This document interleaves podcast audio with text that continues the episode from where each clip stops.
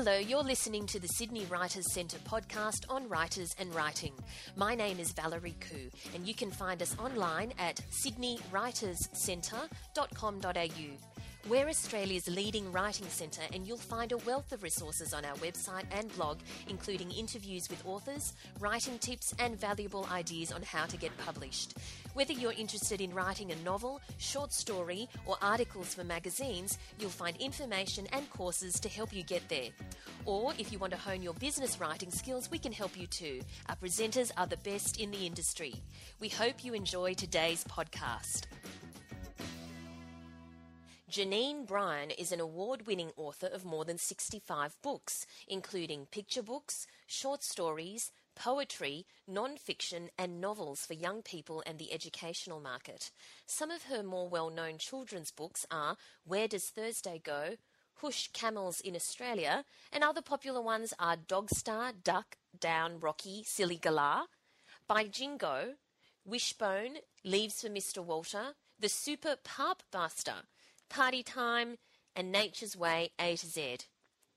Her most recent book is Oddball, a short novel from the Lightning Strike series and is about a schoolyard handball challenge. Janeen has been a teacher, actress, artist, and writer, and has even written scripts for Humphrey Bear, the iconic Australian children's program. She has been featured extensively on the South Australia Premier's Reading Challenge book list and has 19 books listed for the 2009 challenge. Janine lives in Glenelg, South Australia, with her husband and her two daughters. Thanks for joining us today, Janeen. That's my pleasure. My pleasure. We've got a nice day here and uh, good to speak with you, Valerie. Great. Now, you're one of the most prolific writers we've interviewed. How in the world do you manage to write so much? More than 65 books you've got. Yeah, well, I mean, um, there are others out there with a lot more books than I have, but, you know, um, it is quite a number, I, I admit. Um, and I think maybe I think I may have always been um, someone who's been fairly disciplined, and uh, I've got school ch- friends who've come up to me and said, um, "I always remember you as fairly focused. You know, fairly. So if you've got a job to do, you're going to do it, and you're going to do it in the shortest amount of time, or the whatever." So I may have already had that um, when I was young, but also I think one time I was in a library and it was when I was just first dipping my toes into whether I would, you know, be interested in writing. This was many, many, many years ago. And a writer there made a comment that really resonated with me, and, and it was um, it was the fact that you know, people said, "Well, you know, where do you get the time to write? You know, mm. you're a you're a busy lady. Where do you get the time to write?" And she said, "Well, um, we've all got 24 hours in the day. It just depends on how you use it." Mm. And it really struck a chord with me, and I thought, well, that's so true. Um, you know, there's a lot of time wasting that does go on. It depends on your whether you're a goal setter, and I think I developed that habit uh, as part of my personality and part of wanting to do things and and wanting to um, uh, make use of of the day mm. um, rather than letting it just go by. And and I think that my girls, my daughters, always smile when I talk about the chinks of time. You know, when the kettle's boiling, you can be doing some exercises or, you know, that kind of thing. So I sort of value time in a way. I have a great regard for it. And I realise that, you know, we don't know how long we've got. And I just like to make use of it. And I also, um, also am a, am a person who likes to um, earn a, a a living. Mm. Um, so when I decided that this was going to be my living, then if I didn't work, then I didn't get uh, acceptances and I didn't get money. Mm. So therefore, that was a strong motivation as well. Um, plus, I like to be yeah fulfilled, and I think that's that type of thing um, fulfills me. However, in saying that, I like a balance too. I do I do relax. I do relax. I do lots of lovely walks, and I do yoga and and I love to read, of course. Yes. So that, that's probably it. It comes from a from something that struck a chord way back. It's something that I want to do. It's a it's just part of my personality as well. And at what point did you decide I want this to be my living? Mm, that was just before 1990, and at that point I had been doing um, teacher librarian. I was a teacher librarian at a small Catholic school um, which I'd had a, a, wonderful time. I'd not been trained as a librarian, um, but I was offered the job and I loved it. And in ni- just before 1990, the principal, um, the headmaster, was about to leave, and he and I had forged a great relationship, and I wasn't sure what was going to happen after that. And although I'd been working at the library three days a week and writing two days a week, I thought, okay, we're going to, going to have a new broom sweeps clean. That's one thing. The second thing was they were going to bring in the computers, mm. and I knew that I did not have a computer head, uh, and I also knew that that would that would take up the majority of my, well, I don't know, three months, five months, seven months, you know, and that's not where I wanted to be. I wanted to be, um, I wanted to let someone else to do that, and I wanted to work with either words or with children. And if I, if they wanted that to happen in the library, then that seemed to be a good time to be thinking about what I would do. Would I would I would go full time? The other thing was we'd paid off our the mortgage of our house. I know this sounds very you know uh, bland and all the rest of it. But it's a huge importance because you can't earn. It's very difficult, as you probably know, to earn a living as a writer. So having had that mortgage paid off the house and having the two girls sort of um, sort of almost out of you know school stage. Um, that was, and I have this saying too. I'm, I'm full of sayings, but I have this saying that says, if you're going to uh, look before you leap, but if you're going to leap, don't look too long. that's great. Isn't it? So yeah. I, I leapt in 1990 mm. and haven't regretted it at all because I loved still doing what I was doing and I'm still involved in that um, in those parameters of children and books, um, just in a different way. And I go out to visit schools as well. So. But obviously, you do earn a living as a writer. I do. Yes, I do. So um, it worked. it works. It works. Uh, I think you have to be fairly diversified. Well, I do anyway. Mm-hmm. Um, I think you have to sort of um, look at what is available. I mean, for for a long time, I wrote. I wrote for anything. I wrote birthday card greetings. I wrote poems for people who wanted an individual personalised poem. I would do anything, uh, you know, magazine little articles, um, anything really, just to keep the money coming in and my muscle flexing. Mm, mm. Yeah. And so, before that, though, when did you delve into writing um, initially? Was it while you were a child or was it later in life? When did you mm. sort of start exploring it? Yeah, well, it, it, was probably more later in life mm-hmm. when I mm-hmm. had two girls of my own. and uh, I probably started looking at things then, like writing mainly things for them too. But I do remember when I was about 21, and I just and I was out teaching at that point, and I do remember being very excited by um, an idea that I had and racing home and tapping away on this little Olivetti um, manual typewriter, this this story, and of course, like like a lot of us, um, you send it off and you you just wait for the you know the acceptance to come back, and of course it didn't. and uh, you know you you feel as though you've been kneecapped, quite frankly, for a long time. And a lot of us get turned off and so on. Um, but but it seemed to seemed to hang with me, and although I'd not really had huge amount of encouragement, I suppose I got some encouragement with my English teachers and things like that, but but no one ever sort of um, drew me aside and and just whispered in my ear, look, you're going to be a writer. You know, you've got it. You've got it, girl. Mm-hmm. No one ever said anything like that or near anything like that. So I sort of didn't really take it on board. And then when I was in my 30s, I think I probably started dabbling. Um, and that was when I started doing a few little online, and uh, not online courses, um, sort of distance education type right. courses where I received, you know, the stuff in the mail because that was you didn't have to front up. Yes. It was it was good. You could just do it at your own time, and yes. and it was sort of I sort of crept in like that. Mm. Mm. So it was in my thirties and and I'm in my sixties now. Mm-hmm. Yep. And you write across a number of genres and mm. age groups. Do, mm. do these all require a different approach to your writing? The way you get into the space for each genre or age group? Yes. Um, yes and no. Um, often I find that I have a particular feeling in my head and my my body and whatever when I'm about to write a poem. Right. And it's as all it's as if somehow everything is all everything uh, every day or whatever has disappeared from within um, the space around me. And it seems as though that's when the words will come easily. And sometimes picture books, or, or sometimes the gift of a book, um, when it comes through, comes through at that particular time.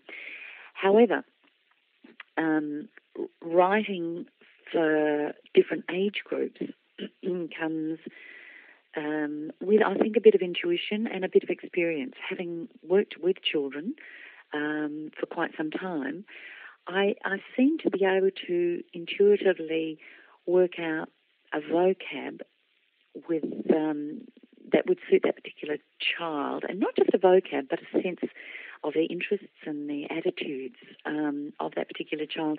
And and uh, like a very very small example would be, you know, I might be writing um, she arrived Yeah. for one age group, but then I'd say she got there Oh, for the right. younger age group because I know children will know that, that word got and Yeah. they'll know that word there because I used to do a lot of you know sort of language things with younger children so I, I know to use the basic words rather than arrived which they may not be quite so familiar with um, and I'm very interested in how children learn anyway, particularly reading and, and language.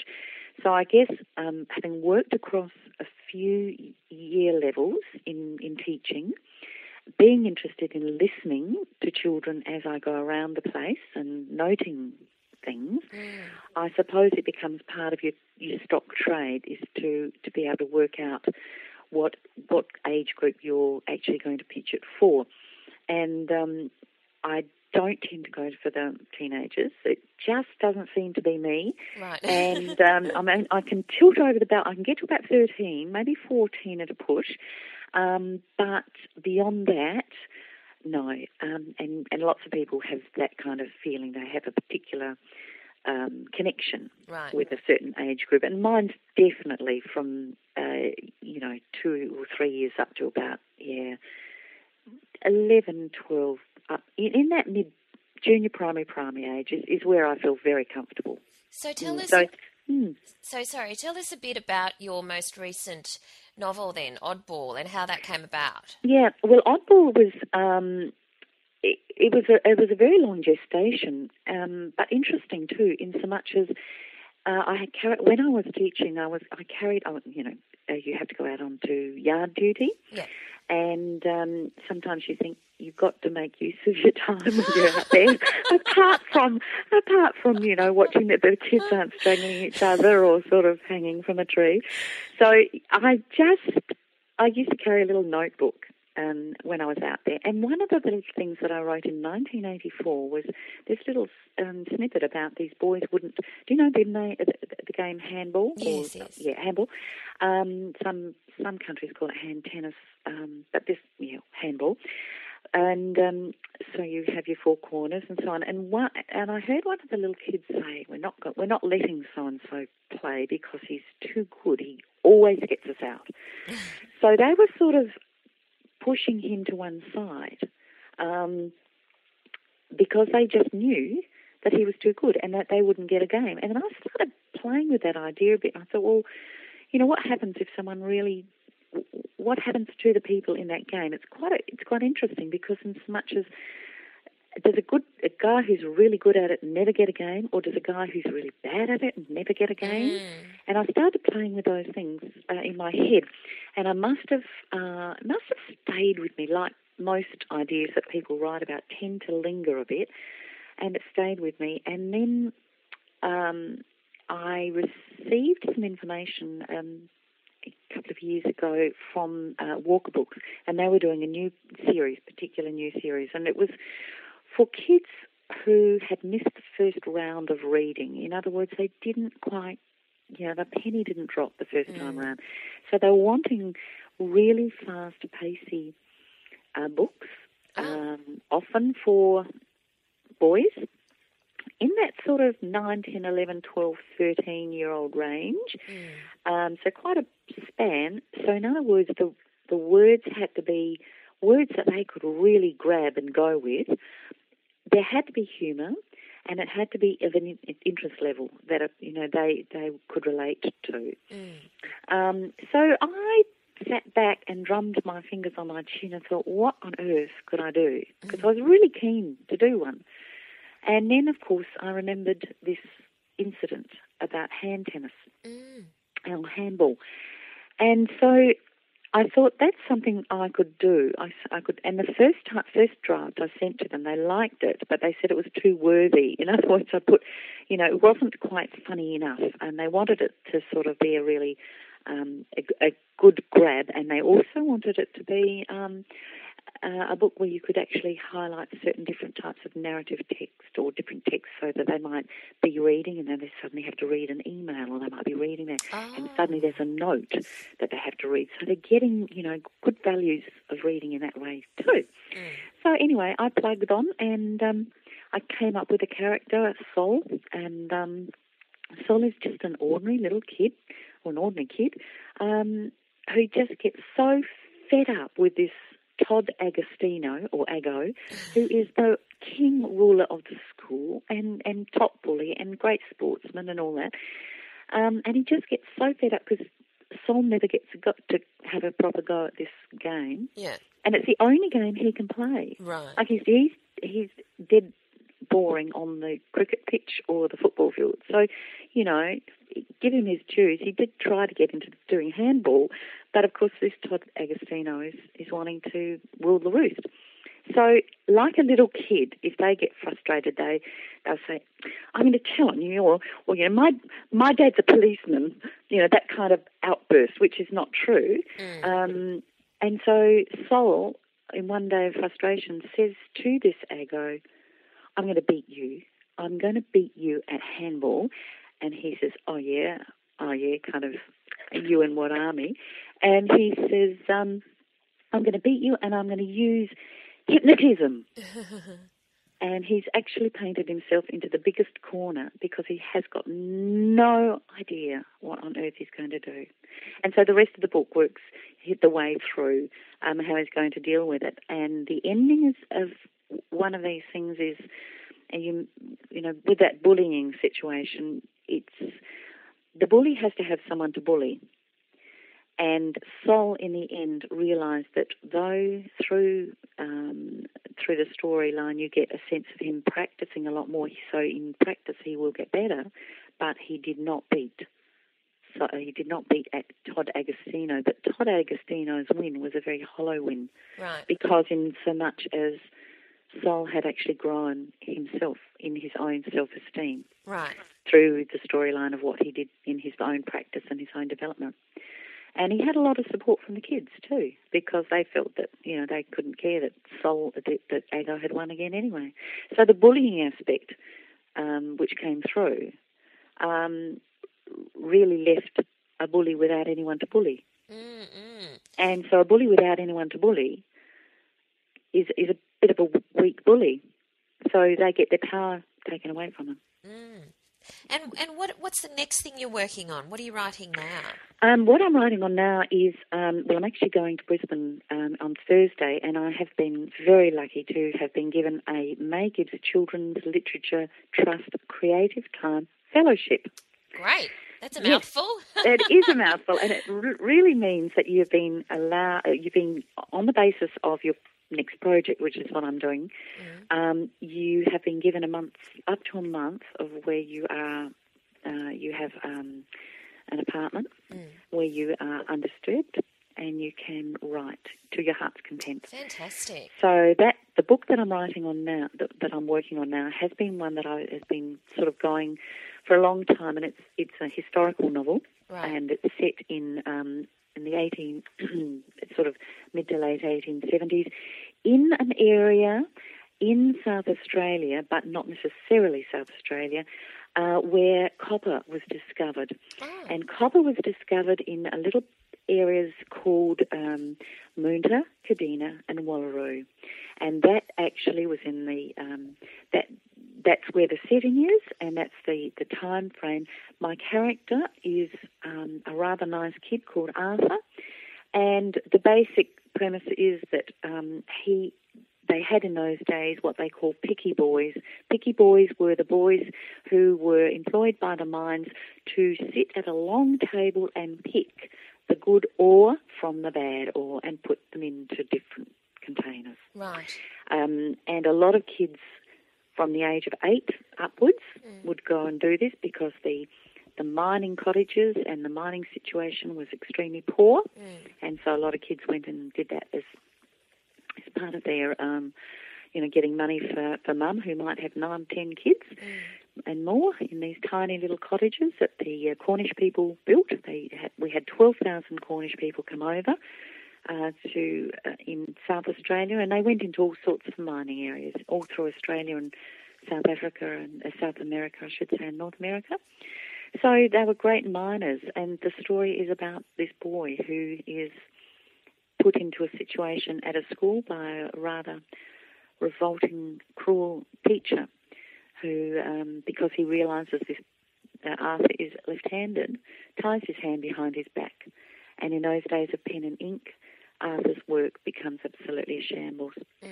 There is a lot of bullying going on in that situation as well, and um, it's it's this decision: will he leave school? Will he go into work in the mines? Will he start as a picky boy? And there's conflict with the parents too. They've come out from Cornwall to give their kids a better start. Um, so that's what I'm working on now, and that's what I'll be working on when I leave um, and work, spend a month in, in Brisbane. And so something like that obviously is apart from writing, there's quite a lot of research in that Mm. Huge kind of thing. Yeah. So can you just describe to us your typical writing day? Like Mm. is it something you do nine to five, you're in the middle of the night or how does it work for you? Mm. Yeah, no, I'm not good at the middle of the night. Okay. I suggested to a friend to, uh, I'd heard someone say, um, sit outside and just look at the stars and have a little headlamp or something and, and see how your writing goes. Because I heard someone say they got the most wonderful writing out of that. Now, I just can't do that. Okay. Um, no, um, I just get up. I get up at a reasonable time. I suppose it's anything from six thirty onwards, and that balance again. I know that I'm going to be sitting for a long time, so I try to, to do some exercise and go for a walk, um, and then um, hopefully oxygenate, ox- uh, you know, the cells upstairs, and then um, and then what I do mainly is I let myself and my brain know that I'm going to be working. So I start off with writing my diary. I always have a, a diary, just a general diary, and I just write in that for a bit.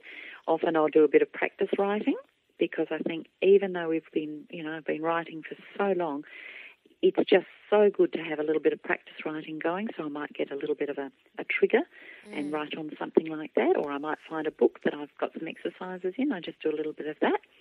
And it's sort of more or less preparing me. I I often do a lot of get rid of my emails too, the, the the ones that I think are more urgent. Yeah. And I often do that. So basically, I'm sort of you know stepping, stepping, stepping into it. Um, and then I would start. I, I probably would be started by at least half past eight, nine o'clock, um, and that's when I try to get the majority of my work um, going. And I drink a lot of cups of tea, and I have a lot of water. So therefore, I need to go to the toilet quite a bit. But that's good because it means that you're not, you know, you, you have to sort of move a little bit when you've been sitting strained and and tense and concentrating for you know 20 minutes or 30 minutes or whatever it might be and um, so then I'm I would be trying to keep that work pattern up for as long as I could um, and and that might be that I keep going till two o'clock. Two o'clock I tend to fade a bit. I don't know. It might be the blood sugar level. I'm not sure. But then I'll come back a bit. Um, and sometimes I can work till six. Sometimes I'll finish at three and do other things, or two or three o'clock in the afternoon, and I'll do other things. But I do feel like um, I have to put in that certain uh, nine to five days. You put it. It's it's sort of a work ethic kind of thing. Saturdays too, sometimes in the afternoon. Although my Saturdays are mainly um, a beach walk and then housework and then mosaics. I have a nice little studio and I do mosaics most of the afternoon. When I've cleaned up, I often come back in here too and what, that's when I get that sort of lovely space. It's like I'm saying, I'm writing, but it's not my work day. And often I get nice feelings coming through and, and work that seems to, to flow nicely too.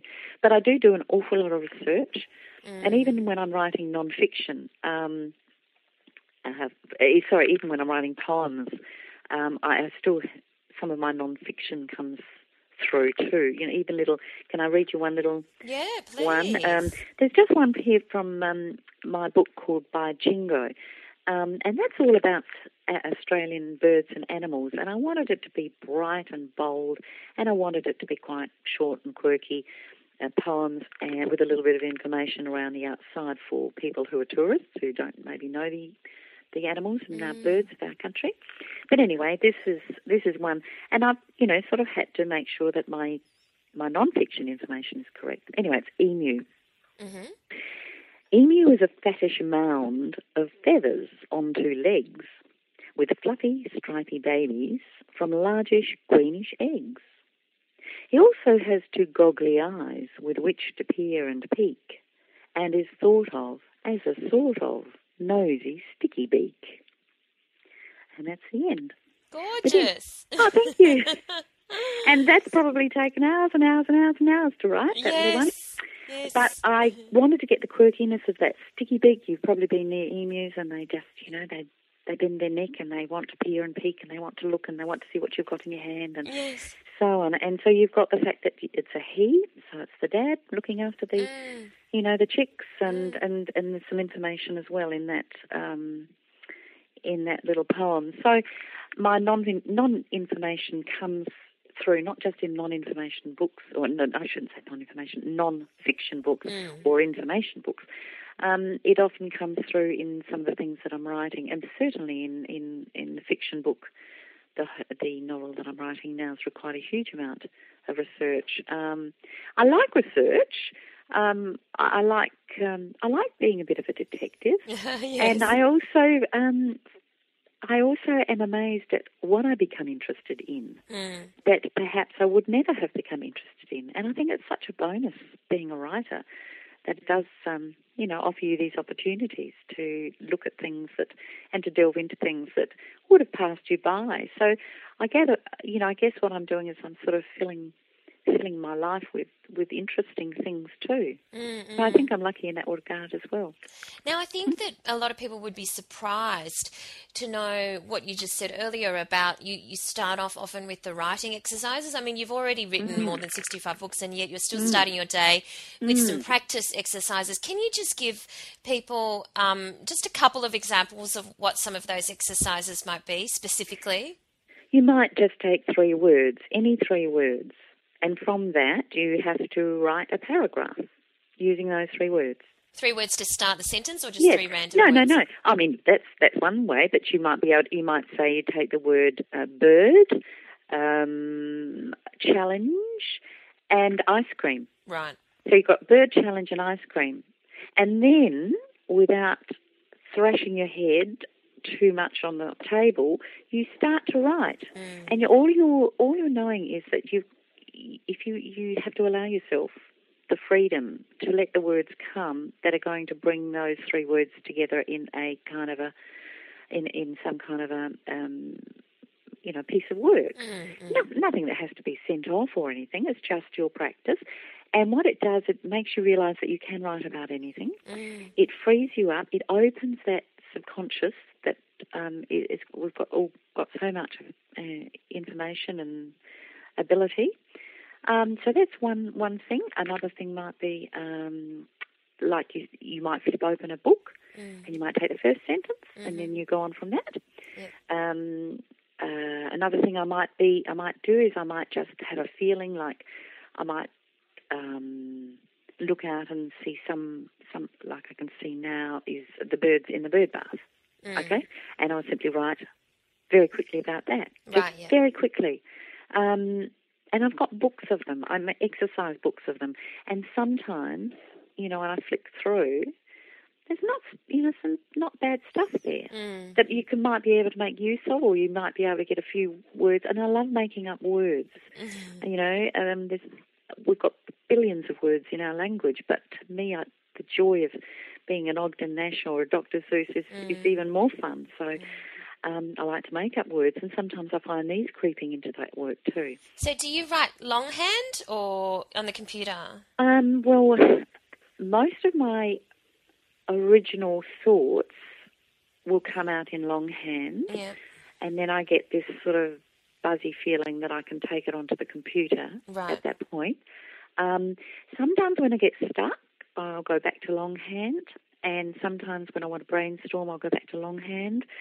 Um, and sometimes I find that I've, if I'm not by the computer, if I'm say stuck somewhere and I've got my little notebook mm. and I'm just writing something, I find that I actually slow down a little bit and get some richer writing when I'm just doing a little bit of longhand. And mm. that's quite interesting to note too, because mm. sometimes we put it on the computer and it looks pretty good.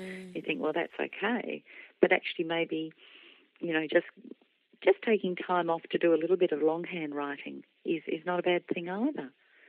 I, but nothing's set in stone. That's what's that's what's so interesting. Um, you know, most of my books start in a different way. I don't have a formula for any of them Right. and and a lot of and this this one that I told you about before about the copper mining uh, one, which has got a, a name at the moment called Mind Out. Um, I wrote that. It started off as a short story, and it's gone into so many different versions, and and then I've just sort of almost wiped those versions because I, I just sat down one day and decided I'm going to write the first sentence that comes into my mind. I'm going to rewrite this, rewrite th- with the first, and it started talking about ghosts. Mm. Um, and that th- and that threw me for a while. And then I thought, well, no, there are lots of pits and old shafts and dead mines. There could be a lot of, you know, supposedly ghosts hanging around. So I was able to get into it that way, and actually, it really opened my mind into exploring different ways of writing. So now I would never have thought of that before. Mm. I guess it's just really learning to trust yourself after a while. Um, doesn't mean to say it's always right, but trusting yourself to go that extra mile without um, being too um, critical of what's coming out of your mind and your brain. And I, I've been to a couple of courses. One was called Catch the Whisper, and I think that's really helped me loosen up a little bit too. Right. I'm not one. I don't know that I'm one of these real good plotters. Um, I probably should be a little bit more, but um, I tend to see what happens, and then this could happen, and this could happen, and Yeah. this could happen. Hmm. So, so finally, what advice do you have for aspiring children's writers who are listening to this? Um, I think. I mean, apart from apart from the the, the most important thing is obviously to read and read widely and write, because a lot of people think it's going to hit them. They're going to sit down and this magic is going to happen, and it simply doesn't. It really doesn't. I guess what I would do is I would, um, I really would start going to some courses Mm. and I would start looking for opportunities where I could um, to do to do those courses. I think is is really important because if I had done a lot more of that, I think I would have saved myself a lot of heartbreak and and time. But um, in saying that, I'm still you know doing all right. But um, so I would really recommend getting into that that frame of mind where you are saying to yourself, okay, if I'm going to write and I really am going to make an, a job of. Not a job, but I'm really going to make it uh, worth worthwhile. Then you have to look at it as as a learning job. You have to look at it as an apprentice job. Okay, what are you going to do as an apprentice? You're going to find out as much as you can. So you so you start learning by going to classes or taking on courses or going to the library and picking out from the 800 section books that talk about writing and do the exercises.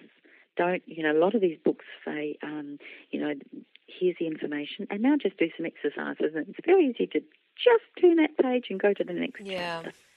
And that's the hard thing is to say, okay, I will do it. I'll do those exercises because it's going to help me. And the training side of it, I think, is, is absolutely important. It's important, I think, to try and get together with other people who are writing. And I think it's important to um, to look on your computer and check out the most. You know, you, you can tap in writing or you know children's literature or or romance writing or whatever, and you are going to get so much from that. So use it. Mm. At your fingertips. Don't sit back and wait for it to happen. It won't happen. You have to be an actually a very determined person, and I think you, you know, quite frankly, there are tears involved in writing. Yes, there really, really are, and um, so you've got to have. I think you have to develop two skins. I read this once, so I wish it was original, but it's not. Um, you've got to have two skins if you want to be a writer. One, you've got to have a tough skin to get through all the rejections, and it, that's part of a writer's trade. We all get them. I still get them. So uh, you've got to have a tough skin to weather all of that and all the ups and downs of the publishing business, and you've got to have a a, um, a sensitive skin. If you didn't have that sensitive skin, you wouldn't be writing because you wouldn't be a soul that's um, involved in the imagination and um, trying to create. So you've got to have two skins, and um, it's worthwhile trying to develop both. Mm, wonderful. Great. Well, wonderful advice. Thank you very much for your time today, Janeen. Really appreciate it. Oh, it's been lovely talking with you. Really nice. And I hope your weather goes as nicely as ours. It's gorgeous today. Gorgeous. lovely. We'd like a little bit more rain over here, but um, anyway, never mind. Well, next time you're in Sydney, you have to come and visit us at the centre. Will do. Thanks very much indeed for speaking with me, Valerie. You've been listening to the Sydney Writers Centre podcast on writers and writing. My name's Valerie Khoo. You can find us online, including details about our courses, seminars, and online learning, as well as information on our regular competitions where you can win books, movie tickets, and literary experiences at www.sydneywriterscentre.com.au or visit me on my personal website www.valeriekhoo.com. That's Valerie Khoo, O O.com. Thank you for listening.